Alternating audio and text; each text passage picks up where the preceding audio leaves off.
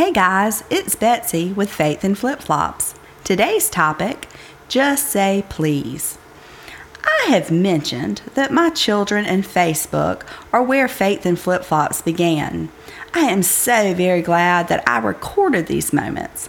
I can vividly remember being an angry hot mess the day this sequence of events happened thinking I was a failure and that I would never get our boat right side up again. We were like the Titanic and we were going down. I was a horrible captain and had let my crew down somehow, some way. That is how I think when I am in a crisis mode, and this, my friends, at the time was a crisis. We woke up with a bang. Everything was like clockwork. No one grumpy, no one crying, ahead of all the alarms I set to make sure we were on schedule. Yes, I do that. Am I the only one? In and out of the shower, ahead of schedule, according to alarm number six. The morning routine continued in a timely manner, and at Campbell's appropriate time, I told her to get dressed.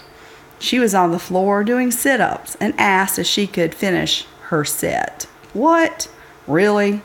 I tell her, okay, thinking it will not take long, and head off to find Bray. Sweet baby Bray is standing in the kitchen, totally busted, with the ginormous container of Dawn from Sam's. He likes the stupid Dawn. This is not a new thing to find, except that he usually just pours one puddle and cleans that spot with a dish towel. Then we slide through that part of the kitchen until I have time to fully rectify the situation. But today, the day that we are ahead of all the alarms and good girl Campbell is just finishing her set of sit ups, Bray has hauled the jug o' dawn all over the kitchen. I started cleaning before I realized the full impact of the disaster in a nutshell, if you have seen a movie where the arsonist pours gasoline everywhere in a room before lighting it up, you have seen my kitchen floor covered in trails of dawn this morning.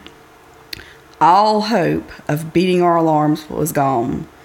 I grabbed towels and followed the crime trail where the criminal watched Peppa Pig, all the while under the assumption that Campbell was dressed. As I sprinted by the laundry room to throw the towels in that general direction, I see Campbell, not dressed, doing her full ECT cheer stretching routine. I yelled, Campbell, get dressed now. I took off in the other direction to assist the jailbird into his clothes, and Campbell, still in her pajamas, meandered through. For real, girl, get your clothes on. Now Bray was crying. The confusion had overwhelmed him. I scampered back to my room to finish dressing. Do not ask what state of dress I was in during this course of events. Campbell came screeching in with socks and shoes in her hand because she had just taken a ride through the slicked up kitchen. I wanted to tell her she looked like a race car that had hit an oil slick, but that would have been a bad idea. At that point, I told her she could put her shoes on in the car. I'm a quick thinker like that.